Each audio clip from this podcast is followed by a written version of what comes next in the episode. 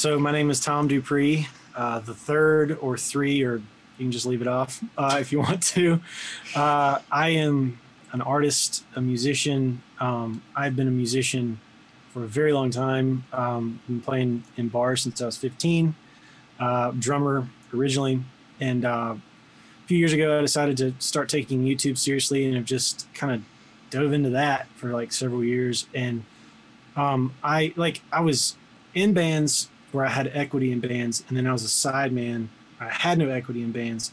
And kind of on the back end of that, I realized I wanted to start building some stuff that I had equity in. And at the same time, um, I knew like a lot of things that you and I talk about to be true, uh, but I wasn't practicing them as an artist. Mm. I was just the drummer in the band. And so I was always terrified to sing in front of anybody or like show anybody songs I had written. And I was like, man, I'm just going to hit publish. I'm just going to take a chance. And so I started recording my own music. First few songs, no vocals, just to kind of like get into the shallow end. Yeah. And uh, as I did that, I started making a bunch of videos on YouTube about the process and just sharing what was going on and learned that it's a lot scarier taking artistic like risks than you you have to do it to understand that like it can be a little terrifying. Yeah. Uh, so I started doing that and documenting it here on YouTube and then um, my couple videos started doing well. You and I connected. I started watching more of your videos. I'd already seen a couple, and uh, started doing the Facebook ad thing, and that started really working. And so, yeah, now I guess I've become a bit of a Facebook ad guy on uh, YouTube. yeah. Yeah, and so so if, if if anyone doesn't remember, uh, Tom was on the channel a little over a year ago, year and a half, something like that. Like early yeah. early um early pandemic last year, and um, I think at that time you had like you just crossed a thousand subscribers, and now you're about to cross ten thousand, which is insanely fast. Like it's it's bananas. yeah, yeah, like that normally does not happen. Like you know, I usually tell people if you're starting a YouTube channel, you might you'd be lucky if you get to a thousand your first year. Like that would be a fantastic first year. To go yeah. from one thousand to like five thousand after that mark would be like really good too. But you've literally doubled that really good mark. Yeah. So um, I guess uh, talk about that journey a little bit. yeah, sure. um, so I I started a YouTube channel in 2009. I posted one video of me playing a drum solo. The only reason I did it was because I wanted to get a job as a drummer after college. Um, I, I knew that's what I wanted to do ever since I was in high school. Um, but I went to college, and so I wanted to do it once I got out of college. I played all through school, but this was going to be my full time job. So I got done with college. I paid a video guy to come and set up his cameras. This like this is so long ago. I didn't, you know, there weren't cameras on phones. There were like I had to pay a guy to come do it.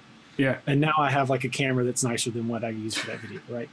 Um, and so um, I paid this guy to come film it. I booked a studio. I filmed this whole like cringy DVD.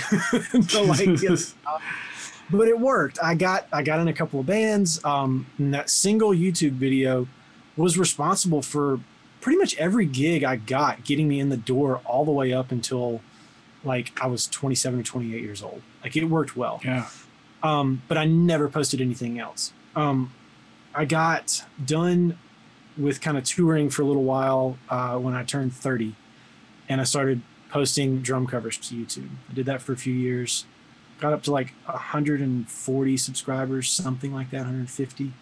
Yeah. And then I started a daily vlog. I started that in 2018, like November, October, November 2018. Started posting a video every weekday, and I did like 120 of those. That sounds exhausting. It was so exhausting. Yeah. I did it all on my phone. Um, I didn't have a camera. I didn't have a light. I had nothing. I just set my phone up and film myself. Yeah. And I did that for like 120 episodes. And somewhere in there, I started releasing music. Uh, I started using playlisting platforms. I started talking about that, and those videos did the best. So yeah. well, I'll just lean into that a little bit more. And that took me up to like 500 subscribers. And then I made a video about how much money I spent the year before on playlisting, and that video just blew up. I think that was the video that YouTube recommended to me when I first yeah. heard of your channel. that one just took off. It got like a, a hundred thousand views pretty quickly, and that took me to a thousand subscribers. And at that time, when I crossed 500, I was like, if I can, this was like March of last year. If I can make it to a thousand subscribers and get monetized, that was my goal. If I can get monetized by the end of the year, this will kind of make sense, and I'll feel better about it. Yeah. And that that I crossed a thousand in like May or June, and then I was like, okay, well the rest of the year's whatever. and by the end of the year, it was at five thousand, and I just couldn't believe that. And now it's almost at ten thousand, and it's like it won't stop. yeah. And it's, I mean, I have to say, like, it is incredible. It's amazing. It's incredibly humbling to know that this many people are interested to hear what I have to talk about.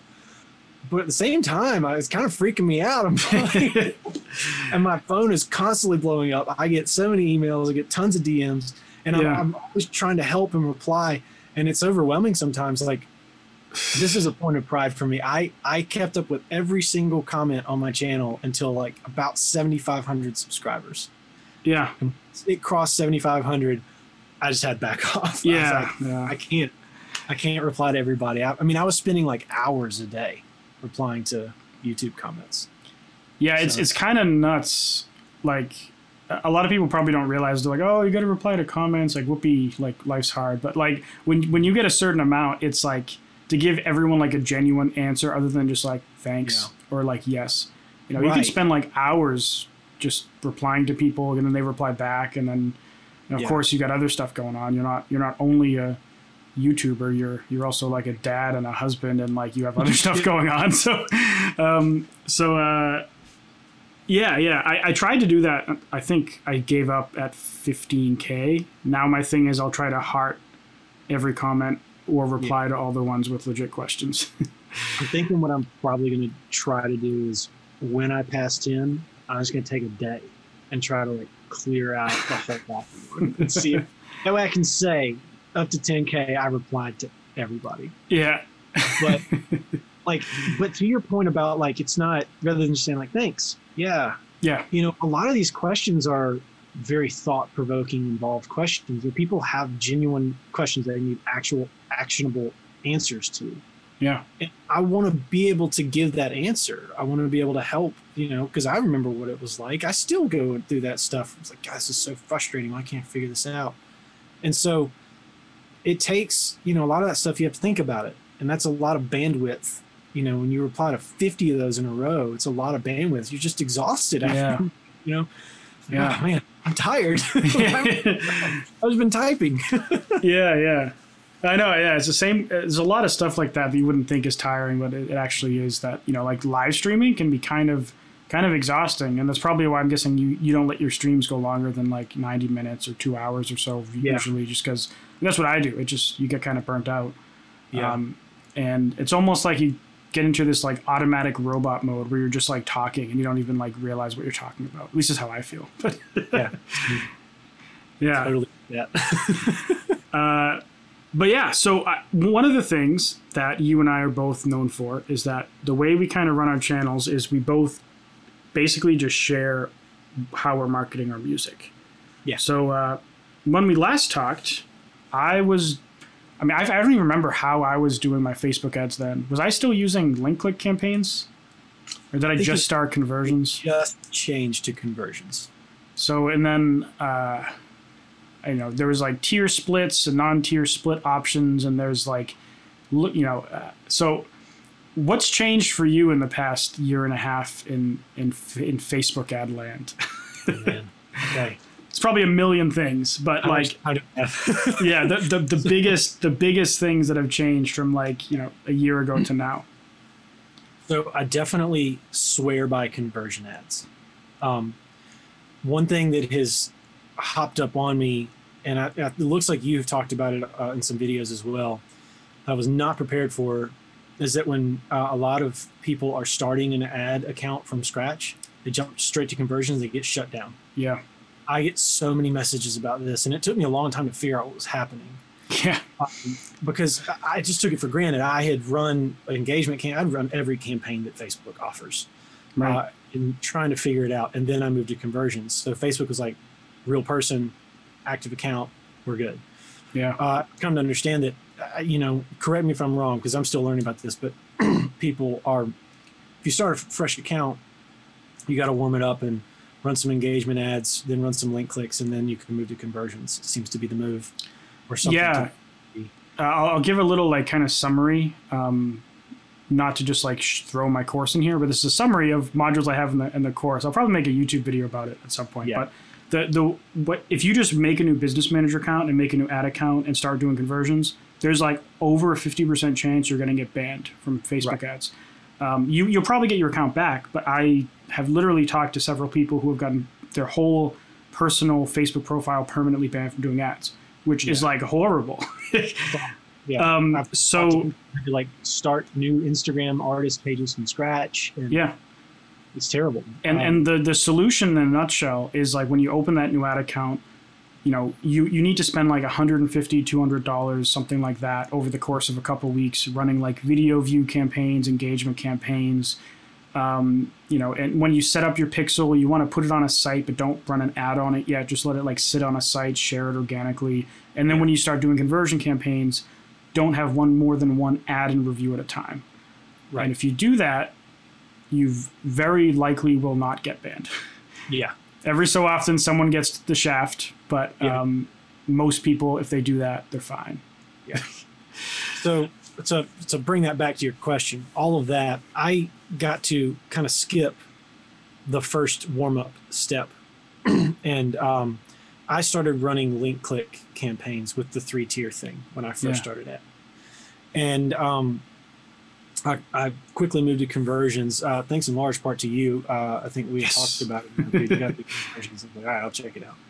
My first conversion campaign, my pixel was not set up correctly. I spent $150 on release weekend. Ooh, no conversions.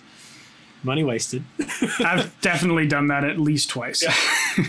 awful, awful feeling. Um, so I I started out um, when I moved to conversions. I started like just doing a growth campaign, and I still I swear by a growth campaign. I run a growth campaign for ten dollars a day without fail. It doesn't stop, no matter if I've released music recently or not. Well, when you say growth campaign, do you mean like something to your follower, like to your profile to gain followers? Yeah, so my growth campaign is um, it'll be campaign. Um, we'll say we'll start with one ad set, uh, targeting uh, two lookalike audiences and two uh, custom audiences. So I have my kind of cold target, warmish cold target, and Yeah. retarget all in the same. I don't do a separate retarget. So all that's packed into one, and then I have one ad in there, my best performing ad. Uh, for the longest time, it's been my song Lions and that'll go to a ToneDen landing page. Then the link in the button goes to my profile, not to the song. So that's Okay. just to grow followers over time. Um, and when I drop a new song, I'll A B test that same ad set configuration with the new ad against the incumbent ad. Whichever one kind of comes out on top is the one that gets to stay, basically Okay. and kind of rinse and repeat. And so I would run that for ten dollars a day without fail. Um, every release campaign, what I was doing is I was doing three ad sets. I would do a cold target, targeting similar artists, narrow for Spotify. Then I would do a lookalike ad set, usually just one lookalike audience, and it was usually the video, 95% video viewers of the ad. Hmm. Um, of of all of my ads within the last 60 days. So I just dump them all into the same custom audience yeah. then I would run like a narrowed ad set with that same lookalike to like the U.S. and you know Canada. Right. That's really Wow. interesting way to. So you you would get the videos that you ran in a conversion campaign, make a custom audience of people who watch ninety five percent of it, make a lookalike of that, and test Yeah. that against your other lookalikes. Right. Okay. Interesting. Yeah, this is all just like seeing what works, right? yeah, I'm I'm gonna try that like immediately after this call. By the way. So here, here here's what I'm doing now. Okay. Here's what I just did for. I just dropped a new song on on the 14th of May uh, called Hero. Go check it out. Um, Yeah, I haven't checked it out yet. I'm gonna, I'm gonna check it out. Uh, and so for that, um, uh, what, look, I'll back up. When I ran my campaign for Lions, I did exactly that. I did uh, cold target lookalikes, narrowed lookalikes by country. In those ad sets, I split tested for Lions four ads, all the same, exact same visual, different sections of the song. And that campaign did great. That song's about to cross 100,000 streams. It's easily the best song that I have put out so far. Yeah. Um, Hero is doing really well as well. Um, that campaign has done great. Uh, my release radar spike was something around 3,000 streams on the second Friday, which is great. I was super happy about that. That campaign is, um, I did, so uh, both lookalikes. So the two custom audiences are 95% video views of all of the ad videos that have been viewed in the last 60 days. They're all in there. Mhm. Um, and then I have uh, people who've converted. So those are my two custom audiences. Then lookalike audiences, 1% lookalikes based off of those two. So a total Okay. of four audiences in that ad set. The next ad set is the exact same ad set, but with both expansions on lookalike expansion and detailed targeting expansion. Uh, and they both narrow for Spotify. Um, and then the third ad set, I did three ad sets, is the top 30 countries where I'm being listened to on Spotify for artists with both Ah. expansion on again, Yeah. except for India, because India, as you know, will eat up all of our traffic because it's very Yeah. inexpensive for conversion. Right. Um, and so That, that's a good way to do it. Actually, uh, a lot of people ask me like, what countries should should I target? And for me, it changes all the time because I don't have like, I mean, I do have a list, but the list is based, uh, it's it's derived, you know, experimentally. I'm just like running ads, and I, I basically do what what you just said. Um, you look at your Spotify, see what works, and then use that in your ad because you know it works, right?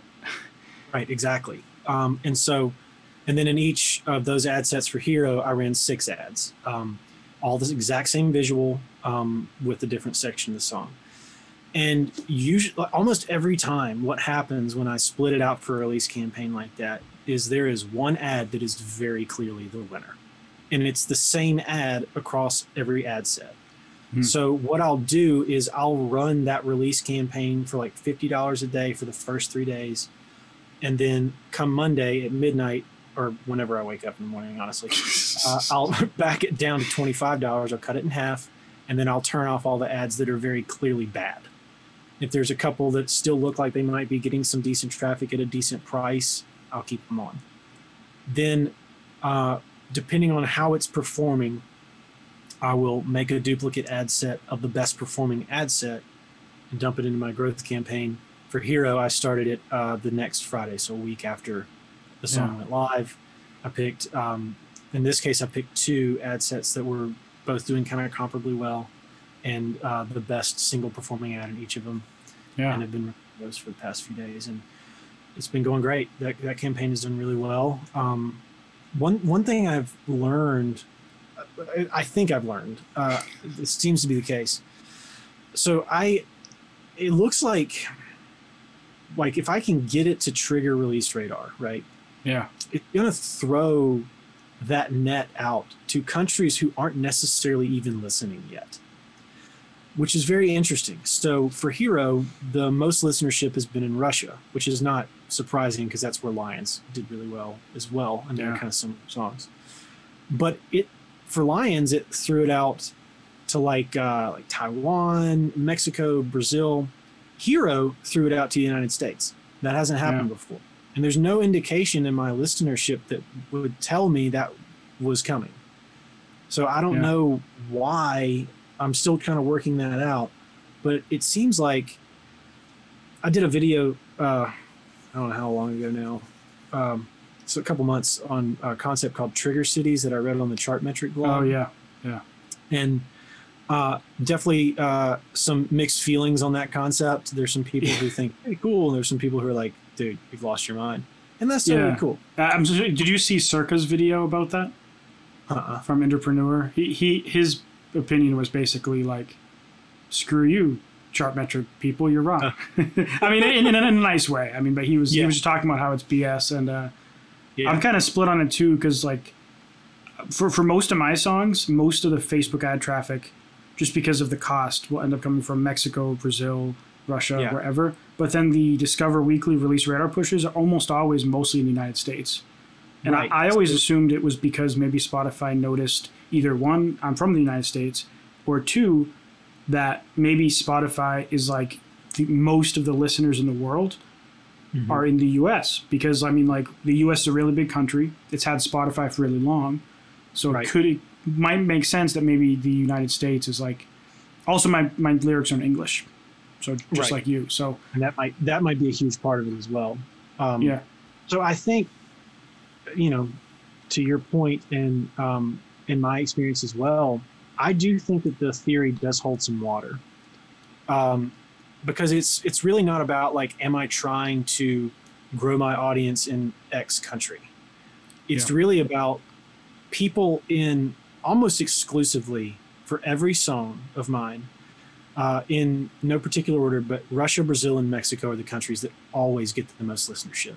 They seem to have the most active user bases, the user bases who are hungriest for new music, Yeah. and they have some of the uh, least expensive cost per conversion. So it's really just kind of a math game. If Yeah. it cost me half as much to get traffic in any one of those three countries, I'm I've effectively doubled my budget. Yeah, people there are let's just call it twice as likely to look for new music. Now i've quadrupled my budget. Yeah, having done nothing differently. And if i am able to pull it off and the algorithm does trip in my favor then i have just quadrupled my budget and gotten the same amount of traffic probably that i would have gotten in the united states if i just targeted that directly but now i've got all these other countries too yeah, so to me, mathematically, it makes sense. And so that's why I think the, the theory does hold water. I mean, like yeah, when you start trying to bring emotions into it, like, are they the tastemakers? Is this country the tastemaker? Do they have Yeah. better taste in music? Like, I mean, that's, you know, you can argue about that all day, but I- mathematically speaking, it makes sense to me. So, yeah, yeah. I, I think I I kind of feel the same way. I mean, like I don't do it on a city basis. I do it more on like a country basis. But yeah. um because I've tried doing just the cities and this never worked out well. But when I target like just the countries, you get a good price. But some of the countries make a lot of sense when you do some more research. Like when you Mhm. look at Sao Paulo, Brazil, Yeah. it's literally the biggest city in all Americas and the western side of the world and the whole southern hemisphere. So Yeah. it's bigger than New York and LA. Yeah. So it makes sense like why Brazil would have like be one of the biggest streaming cities in the world. It's one of the biggest cities in the world. Period. Right. Um, and you look at some of the other ones are very big. You know, they're like places in India, which I mean, India is one of the biggest countries in the planet, Oh, yeah. So many um, people. and like Indonesia and, and you know Mexico City is another one, which is also really big. Yep. And and then also you look at the list. There's like uh, there's some United States countries there that show up in the most streamed Spotify cities as Yeah. well. They're all the biggest countries in the U.S. So um, it's You go to go to any popular artists on Spotify, like big artists, yeah and their top cities are likely to be Dallas, LA, New York, Chicago, yeah, Atlanta, Right. uh, all the big cities. Australia. There's a couple cities and right? Sydney, uh, London and Yep. yeah, It's all the biggest cities, and that makes sense. It's again, it's just like it's a math game. Um, if you can, like, you yes, you like you want to. At the end of the day, really, you have to be interested in creating relationships and having fans who care about what you're doing yeah, and communicating with them. But if you're trying to kind of like get a leg up and throw it out to people who, you know, nobody's going to like your band if they haven't heard of it. So you've got to get it in front of them. yeah. And Spotify gives you a way to basically like 10x, 100x your financial leverage with their algorithms. Yeah. All you have to do is just pay the upfront cost, and you will likely reap the benefit in return over time. So, like, I spent $150 on my Lions campaign, and I'll make that back from that song. Right. Probably already have made it back from that song, but I just didn't make it back immediately. So, you have to be able to Yeah. front the cost, and then, you know, over a couple of years, like, I think that's the thing. Like, you just have to think about it in terms of years. Like, this is a three Yeah. to five year game. If you just stick it out for three to five years, on the other side of it, you'll probably have a business that is going to make you a guaranteed set, you know, revenue every month.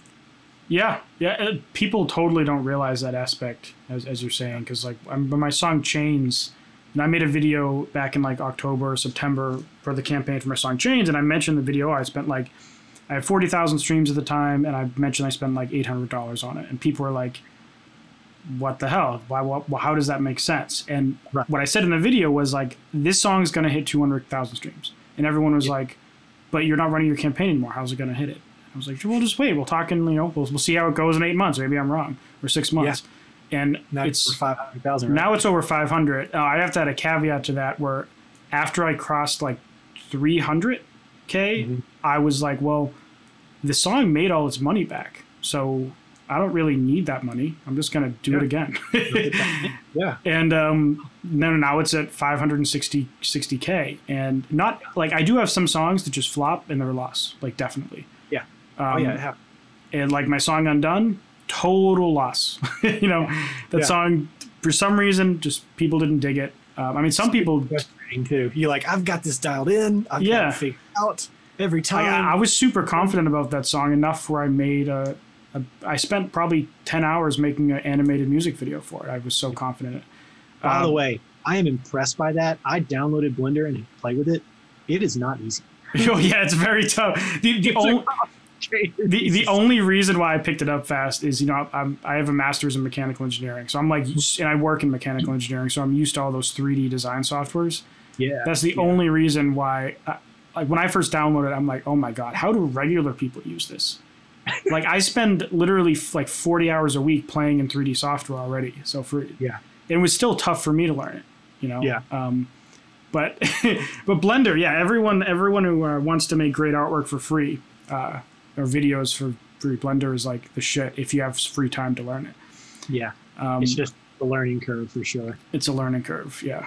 Yeah and i, I bought some courses to help as well you know like Yeah. uh, what's that site that sells all those courses? Oh man. There's several of them, monthly and teachable, and no i forget. Oh man it's gonna bug me. Well whatever. No it was on sale. I got a bunch of courses um, anyway so yeah like you know some songs flop and then you get a loss but other songs win you get a profit and some songs break even.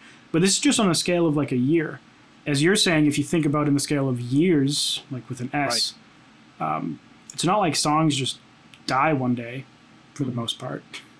And another cool thing is like, so uh, this time around, I've just tested each single, you know, and then moved on to the next single. Uh, and I've released eight songs that I'm singing on, and I think I'm going to bookend those and make an album, uh, intro, outro, and make an album. And the cool thing about that is that I have, through the eight songs, I have basically let the market tell me which one the singles are. Yeah. Which do you like? Which ones do well? And so those are the ads I'll use to promote the record when I drop the record. Now I, I have between Lions and Hero, and when we were young, that ad did pretty well too. Between those three songs, I have three ads that I know do well. Yeah. And I will all that traffic to that record. And when I drop the full length record, I'll probably spend a sizable budget, more than I've spent on singles, and I'll just pump it for the first like two, three weeks. And I'm willing to bet that within a calendar year, I'll make back all the money and probably then some that I spent promoting that record.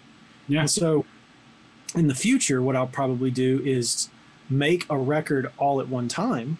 Like, let's say I, I hole up in here in December and I make a record with the whole thing, and then I release single by single throughout the next year. And at the end of the year, I drop the record. And I do the same thing over and over again. Just let the market tell me what you like, and then I'll use that song to promote the record when it drops. And Yeah. Of got a little system where, like, I'm going to make my money back. Yeah, And eventually it'll start turning a profit. that's that's fantastic advice. Yeah. Uh, a lot of people when they make an album, they're they're desperate to drop it, right? Which makes sense. You just yeah, it's like it's like a it's like an engagement ring. Oh, yeah, I the ring for Amy, it burned a hole in my pocket. I could not get rid of it fast enough. yeah And that yeah people think about albums like the world has to hear this. Like, just be a little bit patient. Take the Yeah. year. Do it. You know, every six weeks, new single. If you have enough songs, every month, new single. yeah Just you know, let the people tell you what they like. Pick your favorites that you think will do well. If you release six, eight songs over the course of a year before you release your record, people will tell you which one they like. And you'll Yeah. probably have one in there that does really well. yeah, and that that way, if you're starting from scratch, by the time your album drops, you might have like twenty thousand monthly listeners and three thousand Right. followers or something, and Exactly. Um, then your your album, your baby isn't dropping to nobody. yeah. Don't want to drop baby to nobody. You want someone there to catch No. it, right? No. Go to jail Uh, and, and there's there one thing that a lot of people will do is uh, they'll do what you just said, except what they'll do is they'll make the whole album available to purchase like whenever. So like from the first single being released, someone could go on their website and buy the whole album. But it's just the streaming services don't get it until that whole stretch, and and that like some people have used that as a justification for why people should actually buy their album, either digital or physical. Yeah. Um, you know, and it's it works really well. It's kind of like if, if you if you love the music, you'll probably want to just buy the album. Yeah. Because you're not going to want to wait a whole year. But if you don't really care that much, you know, you'll just wait, and then Yeah. you win either way. And so it's um, you kind of get the benefit of an album. You get an excuse to sell a actual thing, and you can take advantage of what the streaming services offer. Yeah, exactly. Yeah, if you like Spotify's the reason Spotify wins is because their software and their algorithms are just top notch. Like Yeah. nobody else even comes close with the discoverability. Nobody. Yeah. Um, and Which is unfortunate, you know. I'd love to see more competition on that front. I think it'd be great. Yeah. Um, but they Have you ever used Apple Music? I have, but I, I just I can't It's- find anything new on there. it's so bad at recommending new stuff to me. I mean, Oh like you have to like purposefully train it to Uh-huh. recommend new stuff. Where Spotify, it just looks at what you listen to for the most part. Apple, Mm-hmm. I feel like I had to manually go in and like download and make sure I like tracks I liked and make sure I added stuff to playlists. Where Spotify is just like, hey, we know you're stupid. We're just gonna figure it out for you. Yeah, We're gonna exactly. we're gonna force feed you the music we know you want to hear, and they're Yeah. so good at it. Like th- when they send me something, I'm like, yeah, I'll, I'll check it out because I feel like Spotify is probably giving me something I actually like. You know? Yeah. Yeah. And so if if if you take the time to understand like that this software is really kind of here to help you, um, you can leverage it and take advantage of it and and let it help you. Um, I think I don't think it happens much with people probably under 30, but people over 30 are still very much stuck in the idea of like make a record, release the record, tour the Yeah. record, that kind of whole old school thing that, you know, we all had to do. and uh, you just don't have to do that anymore. I mean, you don't even have to play a show. You don't have to play Yeah. a show. You can never play a show in your life. And you can just live stream making your beats and then you can live stream playing your beats back. And we could do this right now. Like, I could have made a lo fi tape for this whole live stream. We could be playing it in the background and talking over the top of it. Yeah, You could, like, the possibilities are limitless. I know. So many- And- yeah, and and um, um, I mean, I, I think like a lot of the the people who are kind of in between leveraging both things are probably making out the best. Yeah. because I think a lot of people, um, I guess the younger generation, I'm kind of in the middle, you know, of that threshold. I'm, I'm 29, so I'm like, I'm like, um, you know, m- older millennial, basically. Um, Yeah. So, uh, I just forgot what I was gonna say, man.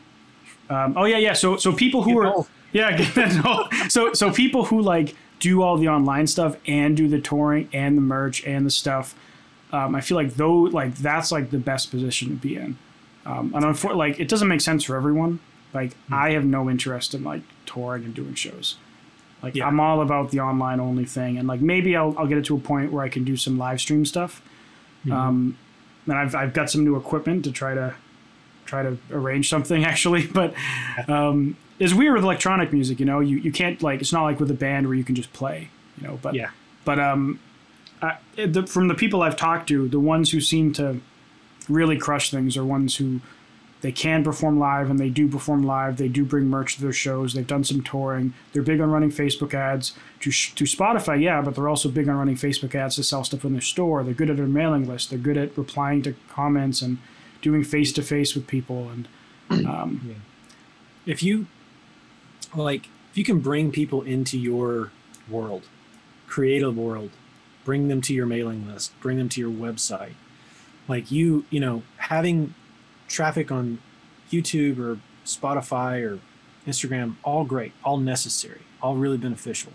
Yeah, but you you really get your super fans by bringing them that next step to you and a live show is just i mean just about the best way to do that if somebody Yeah. can come and talk to you and give you a hug at the merch table tell you they love your song get a picture like i mean that dude, whenever I've gotten to meet the bands that I love, I just I carry that for years. You know, that just Mm. one little experience, and so it's a big deal. Um, I but I think the now with the power of data, you can wait to tour. You don't have to grind it out in the back of a van playing to Right. five people. You can wait to tour until you have pinpointed the 15 cities where there are House of Blues, and you have a Yeah. pretty good shot of selling them out Right. and you can guarantee that you're going to make money. And if you if you there's one market where you're like, man, people just aren't quite there yet, pump ads to them, Yeah. get them out. It's Yeah. that simple. A, a lot of people ask about the idea of running ads to specific cities they want to play shows in, and, and I never had any experience in this until a couple weeks ago. One of my uh, consulting students wanted, like, he's in a band that they tour a lot locally. They do like 150 shows a year, Yeah, and so he was running ads to local cities, and it was like surprisingly not much more expensive than running it to like worldwide. I mean, it was like more expensive than like Brazil and Mexico, but not like astronomically so. right. Um, and on one hand, he has a very specific niche. He knows his audience, and he's like, music's really good. But Yeah. it was surprising that that's like a viable strategy. And and Yeah. you can use events on Facebook. You can run event campaigns to get people to sign up. Um, Yeah. And it's Once, you, once you've got them signed up, then you don't have to pay to talk to them. They're part of the Yeah. group, the event, and then you get yeah. an opportunity to engage with them even before the event uh, the event happens. So you don't have to keep spending money to get them. You've you've kind of got their attention at least step one. yeah, Yeah, Yeah. it's uh, it's very effective. I mean, I've I mean, I went and saw. Granted, much bigger artist, but last time Illenium was in town, I went and saw him because of an ad on Instagram. It was the only way I knew he was here. oh really? Yeah, it's like the Yeah. week before. Oh, he's gonna be here. Yeah, I'll go. oh, sick. You know, like that's Yeah, I would love to see it. He's like one of my favorite uh, electronic artists. dude. It was great. There, his production is insane. I can imagine. Electronic artists are are crazy because like they don't really do much on stage. I mean, I don't want to like smash and make fun of like people who DJ because it, it is kind of like its own art form. But Yeah. like since they're not like doing as much on stage as let's say like a musician would be, it's Right. like they make up for it with these crazy like lighting systems and, and projector screens and custom artworks and remixes of songs and uh, and and some electronic artists will like bring in live bands for songs and, and Yeah. performers and stuff. It's nuts. Yeah, they like the artistry in that is uh, the preparation. I think Yeah. it's the preparation beforehand. Like the actual performance is kind of just like the repetition. Yeah. But the artistry of that is the creating the show, the like creating the theme and the flow of it and the story. And Yeah. um, I think I've never seen him live, but I've seen a bunch of videos. Um, Excision, he does s- such a good job with his visuals. Like they're just ridiculous, you know. You can Yeah. tell like spent a lot of time on that. I would, I mean, I'd love to be able to put on a show like that. That'd be cool. That would get me out from live shows as an artist. I could do that. Yeah. Yeah, I know. Like if if I I could see myself where if some if I knew people wanted it, I feel like I, that's be the only thing where I could like get get motivate myself to actually go out and uh, do a live kind of thing. For, for us, like it's weird though, because like you said, like, are we DJs? Are we band guys? You know what I mean? right? like yeah. I sing on everything. I'm probably going to start uh, incorporating some other people at some point. Uh, but I sing on everything, so I'm just going to stand up there and sing to a track. Right. Probably not. That's kind of lame. I'm Yeah. just gonna That is lame. My songs and not sing them. Well, that's kind of lame too. I don't know what I would do. Th- there's a there's a cool artist called Quiet, but it's like spelled with an O instead of a U. Um, he's like he makes like electronic. It's like dubstep mixed with hip hop mixed with hardcore music. It's kind of like my side project Murder Night, basically. Mhm. I don't know if you, you've heard that, but um, so live he's like DJing tracks, but then he's like screaming into a microphone. So he's like DJing and a vocalist live. Yeah. Um, and I thought that was like a really unique kind of blend. And San Holo will do similar things where he's like DJing on decks, but then for some songs he'll pull out a guitar and he'll actually sing. Some songs, like the vocals are so processed where he couldn't reasonably do them, so he'll just Right. DJ them. Um, I picked up this cool thing. Let me know in the chat if anyone has heard of this before. This is what I'm trying to do to figure out if I can do like a performance thing. An Octatrack. it's like a it's like a they call it a dynamic performance sampler, so you can Okay. like load in samples, but like tra- like cut up your songs in chunks and like transition to them really cool and loop things and apply effects and do like kind of like DJing but mixed with like synthesizer stuff and sampling and so I was gonna like try to do that, pair it with a microphone and maybe like a synthesizer and try to like perform my songs. Times approach. I don't know. I've never seen that. yeah, she, she does like, well, she's got all kinds of stuff, just turning knobs and weird stuff. And Yeah. using yeah, kind of like like a lot of this the synth people, which I guess I am one too. But a lot of the people who perform like synth, like very nerdy, like synthesizer music live. Yeah. You know, Yeah. like with all the Eurorack stuff, there's turning knobs, like kind of doing that, but like basic enough where I could still sing over it. It's kind of Yeah. what I want to want to do because I don't want to be a DJ. For to me, that just feels like I literally bought a Native Instruments Traktor to try it, and it just feels so lame to me. Like I know it's and it's it's actually really hard to do well, but it Yeah. just it feels lame and it's hard. So I'm like, nah, I'm gonna figure something else out. See, for me, I've like, you know, I've been playing drums on stage for a long, long time. And for a very large chunk of that time, I was also running Ableton to run tracks for the band. So I'm over here doing this, firing tracks, hitting triggers, running everything. So to stand behind two decks and just twist the knob yeah, sounds like dream to me. I would love to do that. Right. yeah, yeah. I know. Like it's it's a weird balance. Like you don't want to be you don't want to be what you were doing, drumming and controlling a whole set, but you also don't want to just be like sitting there bouncing on stage with headphones on as you like click one button every. Yeah. Uh, I was like, I'm, I'm not the kind of guy that's gonna like look cool on stage. It's just not who I am, you know. like, everything. it's not it's not my thing. I'm I'm not the guy who's like super pumped on stage. I mean, like maybe when I, when I was 17, yeah, I did some live Yeah. stuff, but I wasn't crazy or anything. You strike me as the guy who uh, would just rip like a screamo band guitar on stage. Uh, you would crush. I have never crushed a guitar. Oh, oh, like a solo. Yeah. Oh yeah, yeah. Actually, that was my my thing. I, I like remember when I'm in high school, like when we would cover Freebird, you know, because we were high school kids and we who, who doesn't cover Freebird. And I remember the guitar solo thing. I like put the guitar on the back of my head and be Yep. like Yeah, ripping crazy solos and like putting holding the guitar out and doing crazy like overhand stuff and I have no problem visualizing that. At all. that was that was me. but like jumping up and down and like looking cool was not my thing. Like I, my, my guitar was like this high. Oh yeah, You know, it was like all the way up. so it looked like a total nerd. uh, anyways, Matt, I want to go through some of the comments because there's probably like I don't even know how many comments there are. There's like over 50 comments in the chat. bunch. Um, yeah, So, um, I mean, some of them are just people chatting to each other, but I feel like there's probably some fantastic questions Yeah. in there. Um, so, Sup Kilmore, Sup Sam Steiner, Sup Solo Hit, Sup Spoiled Suede, Skate Alex, Fade Records, Emiri, Diego, Dan, The Dimensions. The Dimensions. Oh, okay. I get it. It's a cool name. Harry, Bart, and I'm sure I missed some people, but hello, everyone. All right. going up or down. I just started at the top and just wanted to say hi to everyone. Ah. uh, so let's start with, let's see. Okay, iOS 14. That's the first kind of conversation I'm seeing here. Okay.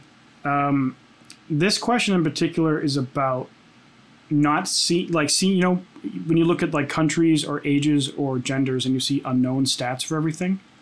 Oh yeah. Have you been seeing that? Because I, what I've noticed is that my ad account, I can see which countries have gotten conversions and the cost per conversion in countries. But I've, you know, I look at like literally 10 ad accounts a week, and some of them see no country data whatsoever. Yeah. And some of them do. So, what which option do you have? so I don't see any breakdown. Um, Okay. I yeah, it's all unknown. I can't. this weird thing has happened too. I can see, I see no conversion breakdown. I can see breakdown by link click, by landing page views, by impressions, um, but I can't sort data by link click or landing page views. I can only sort it by impressions. Fortunately, those generally coincide. But if I want to look at like which one got the most link clicks and down, I can't do that. It won't let me do it. And Huh. I can't see who converted anywhere. So now all of my results, I can only kind of guess the best I can with uh, ToneDen results and what I'm seeing on Spotify for artists. So Damn. I, I was talking to somebody. Uh, somebody sent me an email last week, and they contacted Facebook support, and Facebook told them that it was out for everybody. That that was no no longer a thing. You were not going to be able to see conversion breakdown. Except They seem like they got a lot to figure out over there. Yeah, the the Facebook, and I'm sorry if if anyone from Facebook sees this, but the Facebook at marketing expert people, my experience have been that for the most part they're totally useless. Um, it sounds like they're IT support people reading from a script. So Yeah. if you ever get a call or email saying this, hey, I'm from Facebook, I'd love to give you a consultation, you know, do it because there are good people that work there, but take mm-hmm. everything they say with a massive grain of salt and be prepared to ignore at least half of what they say. Yeah. I, I've talked to several people who have like, you know, they're doing what what I was doing and they're happy with how it was. They do one call with one of those people, and the next time I talk to them, they're like, I like nothing's working anymore. Oh my God, I spent like five hundred dollars and like nothing's happening. I look and the Facebook guy had them set up like a reach campaign, a video view campaign, and a traffic campaign, and told him that he wasn't ready for conversions yet even though he already had conversions that were working very well. He had him like turn that off and set up these three other things at like these crazy high prices. And I was like, ah, they duped you. They zucked you real good. yeah one thing that i think is important to remember and this isn't, I don't mean this as a slight facebook is interested in making facebook money so Yeah. they're i mean they should be. They're a business. That's what businesses are about. You need to turn a profit. Um, and so a lot of the times I, I, I haven't i can't speak from personal experience with actually talking to an advertising consultant but a lot of the times all of the little pop-ups and uh, options they give you you know automatic placements recommended uh, that's, Yeah. that's what's going to get you to spend the most money. Uh, it's what's going to get your money to flow the fastest. So Yeah.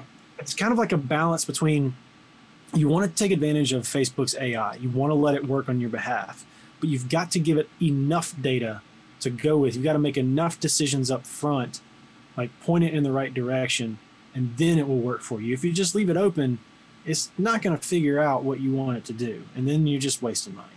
Yeah. And I think that support people are probably, if they can get you to play the long game and like do a engagement campaign and then a reach campaign and then a traffic campaign and then a conversion campaign. Well, now they've just gotten thousand dollars out of you instead of just the two hundred and fifty you were going to spend on your conversion campaign or whatever.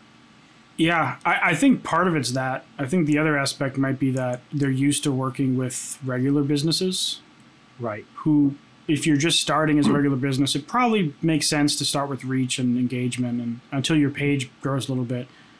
But Yeah. I don't think any of them have ever worked with like any of us, like you, me, or anyone watching this channel. We're like, it feels weird to say this because we've been doing this for a little while. We've been working at this for a long time, but we are still so early on this Facebook ads music thing. Like, people still are like, why, why don't you use playlists? Which playlist platform do you recommend? I'm like, I mean, it feels like old news to me because I've been doing it, but it really is still like, it's very new. The opportunity is still very very fresh. So if you're learning about it now like you're ahead of the curve big time. Yeah, yeah. A lot of people will wonder like, is are these things outdated? And yes, stuff mm-hmm. changes like every month, so kind of yes, but also like no.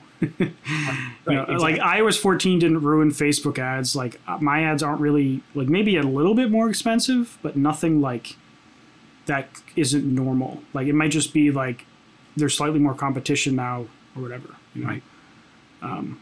mine have actually gone down Yeah, there I've you go. more results less money yeah and like but, but you know the, one reason that could be is like maybe people saw the ios 14 stuff and they like just said nah screw this i'm not verifying a domain and Yeah. i just quit so now there's less competition and the price goes down you know it's Yeah. it's like Yeah. it's not like facebook's just trying to arbitrarily like increase the costs because Like my opinion is that if they can get the best performance for you and make you really happy with your results, that's the way they get the most money from you. Right. If if, if I found a way I could run a campaign and get two cent conversions Mm-hmm. that all converted to Spotify, I'd give them like ten grand. You know? Yeah. Because that would like that would let me do a lot. You know, I could grow a lot faster and I'd be much more willing to accept that level of um, financial commitment than, you know, like fifteen cents or twenty cents a conversion. One thing I think, kind of bring it back full circle. uh, one of the reasons I, I really like a growth campaign is because it keeps that data constant. And I think that's one of the reasons my costs have continued to come down because it hasn't just been like a tank down and it's done. Yeah. It has come down by one cent every so often, just like clockwork. It's like the more data it gets, the more it understands what I'm trying to get it to do. And I almost Yeah. think of it like a, if you think of like a sideways hourglass, you know, pinched at the middle. Um, you start out with a ton of options and you don't know what you're doing and Facebook doesn't know what you're doing. And so your job is to take this and narrow it down to this. And you give Facebook that seed of this is what I want. And you give it as many of those seeds as you can over time. And I think that's what that growth campaign does. And as you give it those seeds, Facebook will then have a very, very healthy plant that can grow out this direction. But if you don't narrow it down and give it enough information here, it's just going to stay at this block of unknown across the board. So your job is to pinch it in the middle and give it really good data. Man. This is getting really deep. We're gonna have to. You're gonna have to hire a like a Photoshop expert to make an actual graphic for this. Like Yeah. literally, like a, a bunch of seeds over here. It gets down to like one seed going through the center, and then there's a plant growing on the other side. And it's, but yeah, I know exactly. That's a really good uh, analogy to kind of describe it. Yeah. and so Um, I think like for, for the hero campaign, I think that's why the lookalike expansion and detailed targeting expansions actually worked. Because I've tried those in the past out here and they don't work. Because you're giving it a bunch of bad data and you're basically saying, let's in, like magnify an inefficient system. And it's just going to Hmm. magnify the inefficiency. So if you can whittle it down and create a really efficient system, then you magnify it. Now you've magnified the efficiency. And I think that's Hmm. why it worked well for me this time, is because of that. Because the data has been, I mean, I've been collecting this data for almost a year. right. Yeah. Not stop. Yeah. Just took time. Yeah, and I, I've sometimes I do it just like you're describing, where I narrow it down really far, and then I turn on detailed targeting expansion, and that Mhm. works well. What I've what I've noticed at least, um, and again, you know, everyone watching, literally, um, there's like a million ways to make this work. So there's um the, like the, a lot of people will try what I do and it won't work, and they will try what Tom Tom does and it won't work. They'll try some made up thing they had in their head and it'll work, and then if we try what they worked, it, it wouldn't work. So it's either way. Like there's a lot of ways to kind of skin the cat, so to speak. And so what I've noticed is that for my like niche metal metalcore dubstep project. Um, Yeah. narrowing it down a lot and then turning on detailed targeting expansion. Like I'll do Spotify narrowed by metalcore, narrowed by dubstep, detailed targeting expansion. That works really well. Um, what I what I've noticed from my electronic music, it's like not every time, but a lot of time the bigger and broader the ad set, the better. So I'll have like pop music with detailed targeting expansion on, or I'll have like Post Malone detailed targeting on, uh, Yeah. Machine Gun Kelly detailed targeting on. And when I compare that to it with it off, it's almost always more expensive. Um, Huh. Yeah, I've had the opposite experience. yeah. Yeah. And, and, and that's why like testing is king with this stuff. Like I always tell people, if you find something that works and it's completely opposite of what works for me, then like just do it. You know? like ignore everything that I say. If it works for you, who cares? You know? Yeah, it's almost like like I really wish that through experimenting with all this and testing all this stuff publicly on YouTube, I could just give somebody a roadmap. Say, here, if you do this, it will work. Yeah. Unfortunately, that doesn't work. Like we kind of have to come at it more of like, this is how you find water in the desert. This is how you chop down a tree, and now you have to find your own path. Like that's Yeah. more the skills that have to be taken from what we talk about rather than like where's the map give me the map just show me how to get Yeah. there unfortunately it doesn't work that way you've just got to learn how to you've got to like be confident in testing and trying things and don't give up. Like that's the that the hardest thing, especially at first. is like no Yeah. matter how bad it turns out, no matter how many one dollar conversions you get, you've got to keep going because Yeah. it's only it's only going to get better if you don't quit. So you gotta, gotta keep going. And the the beginning is the hardest part by far. I mean, I feel like I I've been at it for about a year, and I feel like I'm just to the point. I'm getting my head above water. Like, hey, kind of getting this figured out. Right. It takes time. Yeah, it does. And and just to be a complete polar opposite statement. Uh, so obviously, don't give up. Don't try it once and say it doesn't work for me. Don't Yeah. spend five dollars and quit. But also, if it's every so often, even for me, you know, I've been doing this a while. I have songs that flop, and you have Yeah. to know when to back off from the track and just say, okay, Yeah. I'm going to save this money for the next one. So like, 100%. some Yeah. people will, will um, like, I'm just going to keep going. I'm going to keep testing this out. I'm going to make it work. And they spend their whole budget and it sucked and it does nothing for them. Where they would have been better off if they said, okay, let me like scale this back. The song's just not popping. Let's just save it for the next one. Um, but yeah, don't quit, but also don't waste your money. Be smart about it. be smart about not quitting. Don't quit in the micro, but don't be afraid to move on, or in the macro. Don't be afraid to move on in the micro. Exactly. Yeah. Yeah. I did. I did the same. I did that with uh, my song "We Can Run." I think it is only like five or six thousand streams, even still. I thought that song was great. I love that song. I was like, this song is going to do really well. And dude, I tested hundreds of dollars, tons of different ads, and I never ever could get the cost to come below like forty cents a conversion. I mean, for like a month, I tested, tried to find something, and it just wouldn't work. And sometimes, no matter how much you love a song or how much you think it's good, other people just don't. Yeah. There's nothing you can do about it. Yeah. Just move on. Yeah. That, that was that was my song undone. Exactly. Yeah. Same same It story. hurts. It still hurts. I mean, if I, I mean, Lions did great. I released "Holding On." I was like, I feel good about this song. Yeah. Nobody else did. Yeah, yeah, and then like you know, my song "Socialize" was like I banged that out so quick. I remember like Yeah. a record. I wrote the whole song in a day, Yeah. and um, you know I didn't even make a music video for it because I was like, meh, it's not gonna do well. Yeah. And um, it's my second best performing song ever. And my song "Chains," like I was really confident in it, but Yeah. um, "Socialize" I was not. Yeah. And um, just is how it is. Like you can never guess. You can never Yeah. guess. I'll hit.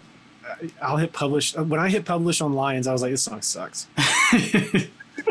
yeah, that ends up being your best performing song, Yeah. and everyone loves it, and it's Yeah. What?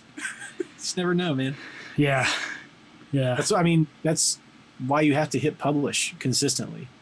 Like, Right. on you know, one of the best things I have internalized about just putting stuff out on the internet. Period is like you've got to just do it all the time.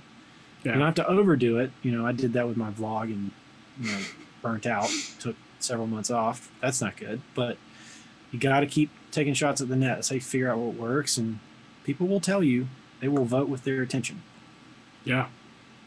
Fantastic advice. one, push push that button. Push hard on it. And you get a winner.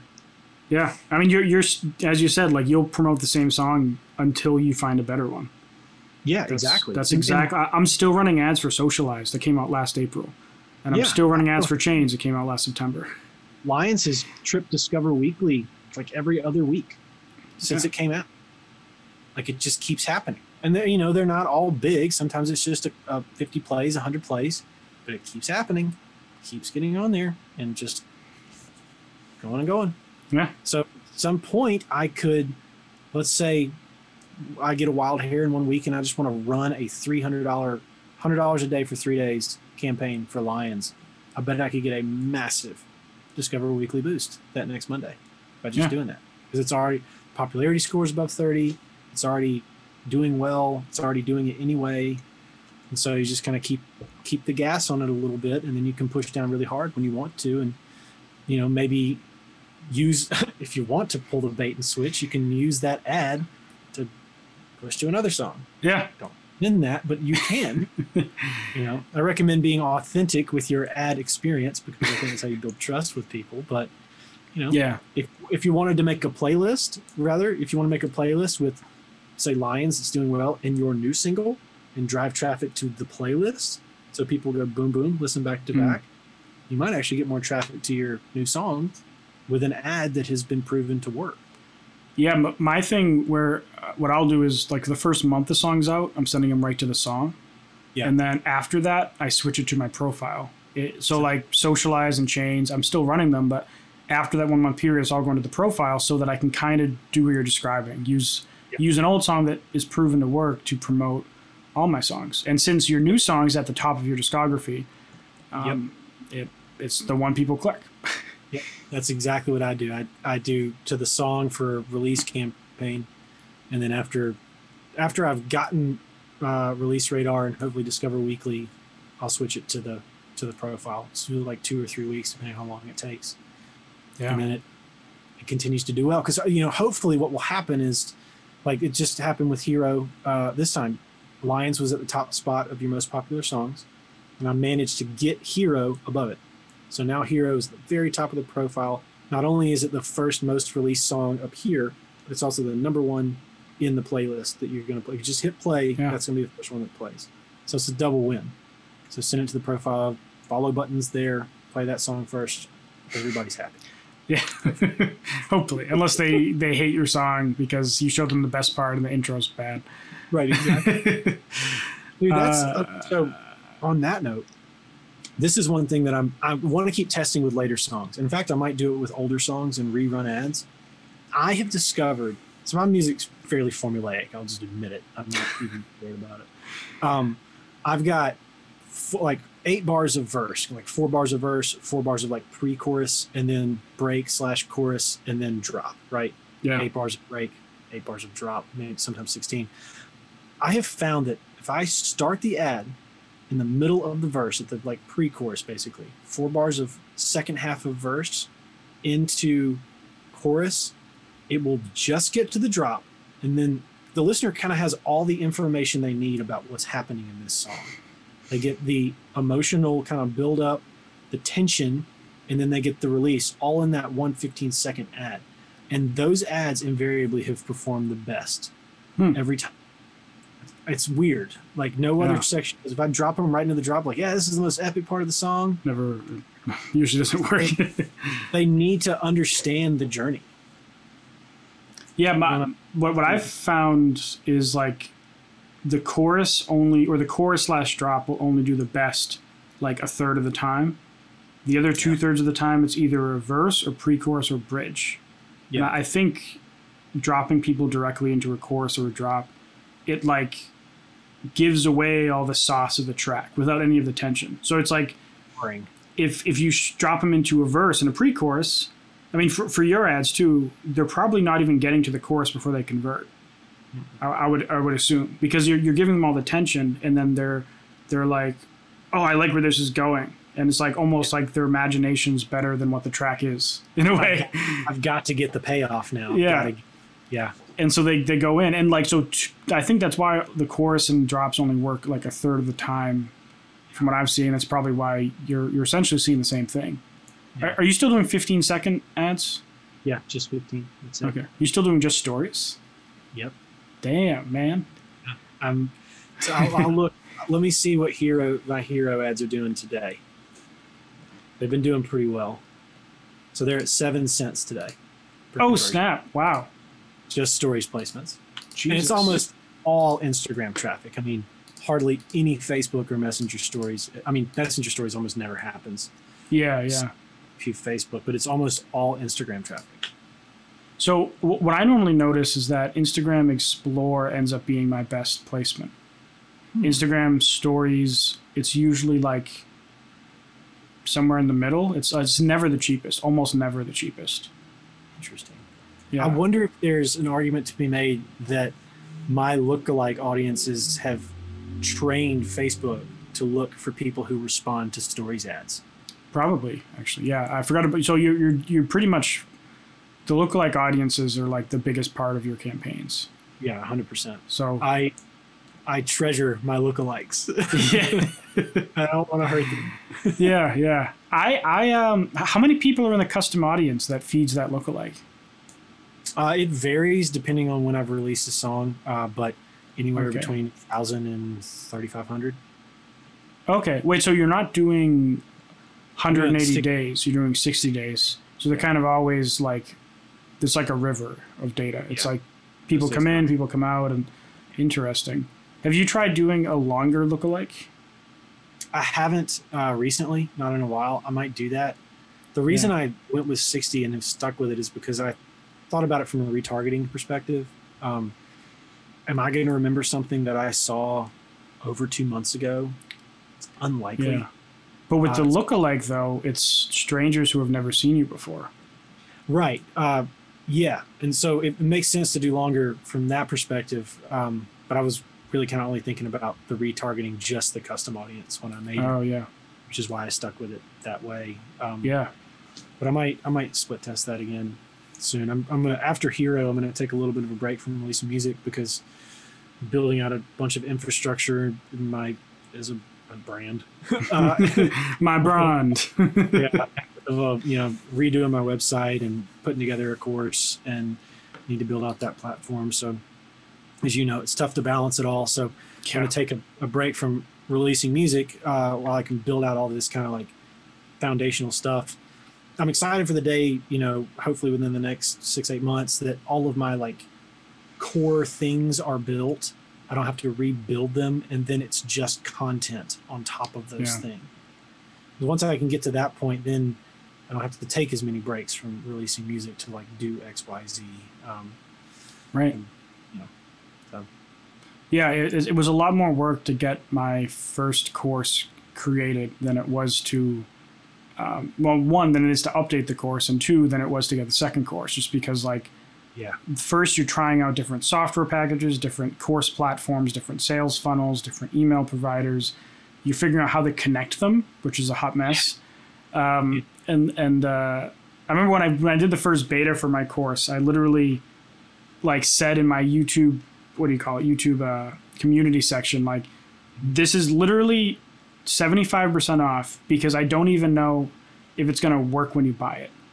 Like you might buy this and you might not get access, and we might spend like a few days trying to figure out how to get you in the course. So this is seventy five percent off for twenty people, because that, Yeah. that was my beta test, and like that's how much of a nightmare it was getting it up off the ground. And uh, Yeah. but now it's like I just know it works, right? Like I know if someone buys on the site, it's going to um, send them an email with the the login instructions. It's going to automatically add them to the Teachable store. It's going to automatically add them to the mailing list in the right category Yeah. Um, and it's just set up. And so I, I feel you, I feel what you- what you mean when you say like building the systems because the systems like are a lot of work to build. You don't you don't envy my position right now. no, no, no, no, no, not at all. I mean, I, Yeah. I it's uh, I I don't know if you have any idea of what what you're going to use.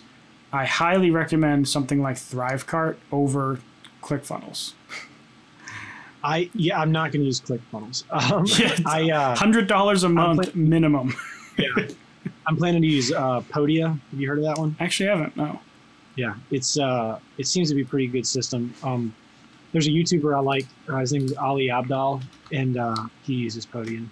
He's like a productivity Is it po- Podium? Podia. Podia. Podia. I'm gonna check it out. Um, so I'm, I'm sure you're like me. I I will research to the ends of the earth before I make my move. Yeah. Which forms I'm considering, you know, and read everything. And uh, so that's the, what takes the most time for me is I want to know, I want to pick the right platform first, so I don't have to rebuild it again. yeah. Because I've had to do that many times. I I went from Squarespace to Wix, and now I'm just hosting a landing page on Carrd.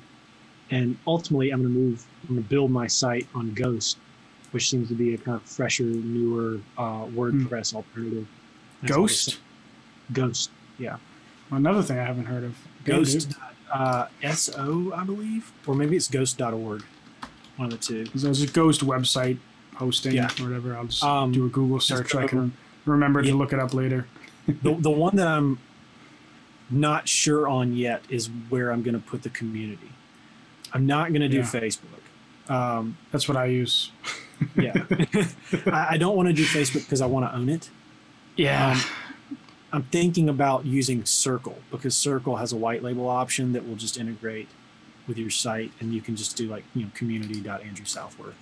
I've thought about um, or just maybe straight to Discord and starting there and then moving it later. I don't know. I've thought about switching to um, Mighty Networks. That's yeah, I've I've uh, used Mighty Networks as a consumer with courses Yeah. before, and it's really good. I was Me looking too. basically using between that and uh, a combination of Podia and Circle or Mighty Networks. Um, yeah. so It's like so. What I use, just in you know, um, for for reference for you, but also everyone that's watching, if, if you're Sure. thinking about launching your own thing, if you if you were to buy, you know, either if you have or if you're thinking about buying one of my things, all my sales sites are on ThriveCart. Cool thing with ThriveCart, you can sell not just products, you can sell subscriptions, and you can do pay what you want models. So Oh, I'm. I'm starting to get plan out like getting more into the whole merch email list kind of thing, and I'm trying to do some like pay what you want, like physical items, but like there'll be like a shipping cost, so kind of free free plus shipping and handling with a pay what you want thing. But you can also do you can do all those different things. You can also do free trials, or not free trials. You can do cheap trials. You can do like a three day trial for like five bucks if you wanted to. yeah, I'm not using any of those things. I'm just using the normal thing. But it's cool that you to know that I can do it. And, and there's a Yeah. native integration with Teachable, which is what I use to host my course. Which Okay. um, very expensive stuff, by the way. Like a lot of people might not realize it, but like ThriveCart, seven hundred dollars. Teachable, I pay twelve hundred dollars a year. yeah, So it's like, you know, that overhead stuff. Um, Yeah, a lot of people don't realize. it's uh, that's kind of the part that I'm. One of the reasons I like to do all my research is because you know it's definitely an investment. If you're gonna Yeah, release a course, I mean, it's not like yes, I hope people buy it, but it's not a get rich quick scheme. Like it's an investment up front, just like anything else. Like you know, talking about investing into ads, like I'm not to make that money back eventually or, or um, immediately. I'm to make it back Yeah. eventually. Same with the course. Like it's to cost me a fair amount in the hole just to launch the first one. Yeah. And uh, you might know. spend 120 hours of your own time building it too. You know, right, exactly. it So- sucked to have to undo it all just to redo it Yeah. on like another another site. Yeah, exactly. So it's uh, it's definitely a considerable amount of work, and that doesn't even take into account actually filming and editing and putting together Yeah. the course. right yeah yeah that's almost the easiest part of the course because like Yeah. uh, that's probably what was the quickest for me and, and mine just because it's you're just sharing what you already know you know Right. like i mean I, I wrote like a, I didn't script anything i just Mhm. like wrote like a bunch of bullet points like i'm going to talk about this topic for video this topic for video this topic for video so it was a Yeah. piece of cake i mean aside from editing the videos and exporting them shooting the video is like the easiest thing and ironically that's also the only thing that people care about so it's like Well, they Yeah. don't. They don't. They care about the other things when it goes Yeah. wrong. And it Right. doesn't. You Yeah. like the oth- the point of the other things is to disappear. The user experience should be super easy, yeah and that's that, like that is really important to me. I don't want there to be any friction, and I also don't. One of the things I've avoided as well is like taking on too many other platforms. I used to do that a lot. Then I found that like both my attention and other people's attention was fragmented. Where where do you find me? Where do you talk to me? Um, and so that I, I want to eliminate that. I don't want to do a thousand different things just because they're available. Um, Right. So, so I want to centralize it basically. As That makes can. sense. Yeah, because as we mentioned before, your uh, Instagram DMs are are bumping. It's- Yeah, it's crazy. Actually, you know, I my follower count isn't like crazy, and so when I tell somebody who thinks that's the metric, hey man, this is pretty full all the time. Like, really? yeah, yeah. You wouldn't expect? So e- everyone that's watching, all 67 of you, you're gonna go to Instagram right now. You're gonna search for Tom DuPree three, and you're gonna send him a DM. Asking him the most deep, the deepest Facebook ad question you can think of. Please do it. I will get back to you within the month. just just to flood it even further. Yeah, Insta- I mean, honestly, Instagram for me at this point is basically another email. yeah. I, Yeah, I I- gave up like two months ago, and I, Yeah. I feel like a dick. But I also at this point, it's like I've left people hanging for so long. It's almost weird to reply at this point because some of the questions were time sensitive. Yeah. I, I looked through them. and I'm like, oh man, I can't reply to this now. I'll, uh, and when that happens to me, I'm like, I'm usually like, hey, sorry I didn't get to you in time. Thanks for being patient. Uh, I'm glad you got it solved, or I hope you got it solved. Did you get it solved, or you know, just kind of jumping where they are. Um, but I think, you know, one of the reasons I I want to to put together a community and put together a course and you know these other things outside of kind of the social media platforms is that I want to be able to reply to every single one of those DMs and every single comment and say, hey, look, if you have questions, I hope you'll come join us here at community.tomdupree3rd.com. I am on there every day, and a, a bunch of other people are on there every day too. So Yeah. if I'm not present and available at the moment you need help, odds are somebody else will be there who can help you. So even if it's not Yeah. me, you're going to get the help you're looking for, and this is a good place to do that. I will say that there, there is a nice thing about having your community on Facebook. It's Yeah. that people are already hanging out there. Yeah. in groups on Facebook, like they're like what pages were a while, while back, where like if someone writes in a group, it's like it'll get to everyone that's in the group pretty well. Yeah. Um, and that's you know I, because I, I have a forum on my website and there's like a whole music marketing section, and Yeah. there's probably just as many people in that as my course. I think there might be more. I mean, because the it's free to join my forum, you know. Yeah. Um, but people are only on my forum if they're on my forum Right. they have to make a conscious decision to go log in, read a topic, make a post. Whereas Facebook, they're just already hanging out. You know. I wonder if you would get similar engagement because you know almost everybody's on mobile these days. Like, when's the last time you checked Facebook on your computer, right? yeah. Um, well, for, for me today, but for average people, but for the average person, yeah. um, I wonder if you if you might not get a similar amount of like connectivity through an app like Telegram or uh, Discord. Uh, you know, something that send a notification to somebody. Discord would be a great option. The Yeah. the only reason I didn't do that is because the search functionality sucks in Discord. Like Facebook, you can you can make um, I remember what they call them. Uh, they're not like they're not they're like guides. You can like pin post as like guides. You can make like guide one, guide two, guide three. You can make Yeah. it frequently asked questions. You can Yeah. um, tag post as like useful for certain things. Whereas on Discord, like it's kind of just it's like it's more like uh, AIM in a way, like AOL Instant Messenger from back. It. It's just like a big thread of chat that you can search, but it's like it's not organized in any way. And Yeah. um, but It's something that I hadn't thought about that. It's a consideration to take in. yeah, yeah, because I mean, like let's say you have a course with you know, the, at first it's going to be like you and twenty people. Yeah. and people might log in regularly for the first few weeks but mm-hmm. after that initial phase they're probably not going to log into your site but facebook like i have people who purchased my initial like first 20 seats that mm-hmm. still reply to like every people's questions like Yeah. there's people in my course that are like incredibly helpful like way more than they than like anyone almost should be like they're fantastic people they help everyone with everything and I don't Yeah. if if I if my site wasn't on Facebook, like it'd be inconvenient for them, you know. So that's that's why I did it. And every so often, someone complains about it being on Facebook because they're Yeah. like, I don't I don't use Facebook, and and my argument is like this is a course about Facebook ads. you literally have to use Facebook yeah. to to do the stuff in this course. yeah. So that's the other reason why I decided on using Facebook. Yeah. Yeah. Makes sense. But um, I've thought about it too, leaving because I, I hate that I don't own it. That Facebook at any time can just throttle the reach in the group, and I, you know, might just. That's what. I want to avoid. I I really would.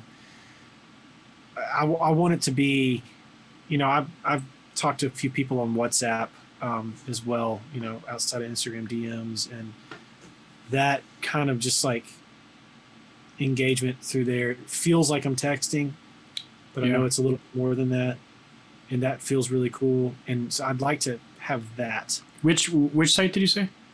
WhatsApp. Oh, oh yeah, right. Yeah.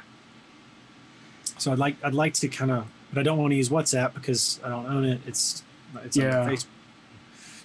Um, right, right. You could use like Slack. That's probably the Yeah. So I think Slack and Discord are comparable in many ways. Uh, they are. I- yeah.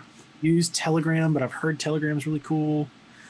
And the only problem with Circle is I think they don't have an app yet. I may be Hmm. mistaken.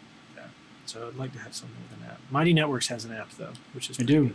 Yeah, I, I took a, a YouTuber course uh, last year, Yeah. um, and they did it through Mighty Networks. It was really cool because you can, like, what they did after it is like, it was like a 12 week course or 10 week course, and you were in this like dedicated thing separated from the general community where you could like really get one on one help with a small team. But then you could also branch out and go to this bigger community. And then Yeah. once the course ended, if you wanted to, you could opt to like continue paying like a small fee monthly to stay in this thing and keep Yeah. tabs and everything. And it was like really just clever, you know, like how it all worked. Um, that sounds cool. I like that. yeah.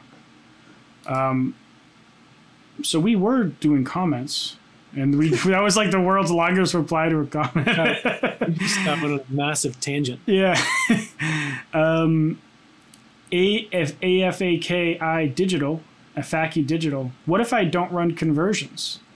Um, run conversions. However, you can use landing page views Yes. as an alternative with something like URL Genius, or you could um, set up a landing page in a clever way where a landing page view only fires after they click the button. You know, like let, let's say you use um, use ToneDen. Let's say you don't have a custom domain, you can't Mm-hmm. do conversions for whatever reason. You use ToneDen. You don't do a custom domain. You don't install your pixel on ToneDen, but instead of putting a Spotify link in the Spotify button, you put in a URL Genius link or a um, sh- sh- uh, what's the phrase? Pixel me. Pixel Me. Use a yeah, like a Pixel Me or URL Genius link, and then it'll fire landing page view only after they click the button, and then you can make a conversion campaign, but it's not a conversion campaign, which also means no iOS 14 restrictions, no custom domain, no any of that jazz, and also uh, so that's the fix. Um, Arguably a much easier way to go about it. yeah, yeah, it, it is. Um, I don't know if there's any downside. I mean, like it's good having custom domain. I've definitely noticed my my click through rate on some of my landing pages is like ninety percent now after doing using a custom domain. Before it would always be around like forty or fifty. Yeah. Now it's like eighty or ninety, which is nuts. Yeah, it's wild. Um, but It's a big, big as well. Yeah, yeah. Um, so that's the fix, AF Afaki Digital. Uh, let's see. Do you have the you, you have the chat open too? I do. Alstar. Alstar's always in my lives, throwing the dab. Oh yeah, Tom, it's been a while, brother. Let's give it a dab. dab, dab, dab. He always, he always jumps in, comes in hot with the dab. Uh, Yokai Beats. What's the best ad strategy for the first single release with video for female artist, mainstream pop, no fan base yet? What do you think? Well, I think um, if it's me, I would start. I would not try to throw everything at the wall with a release campaign, fifty dollars, hundred dollars a day. I would start small or at ten dollars a day, and just send traffic to your profile. There's no downside to sending it to your profile uh, if you have only one song.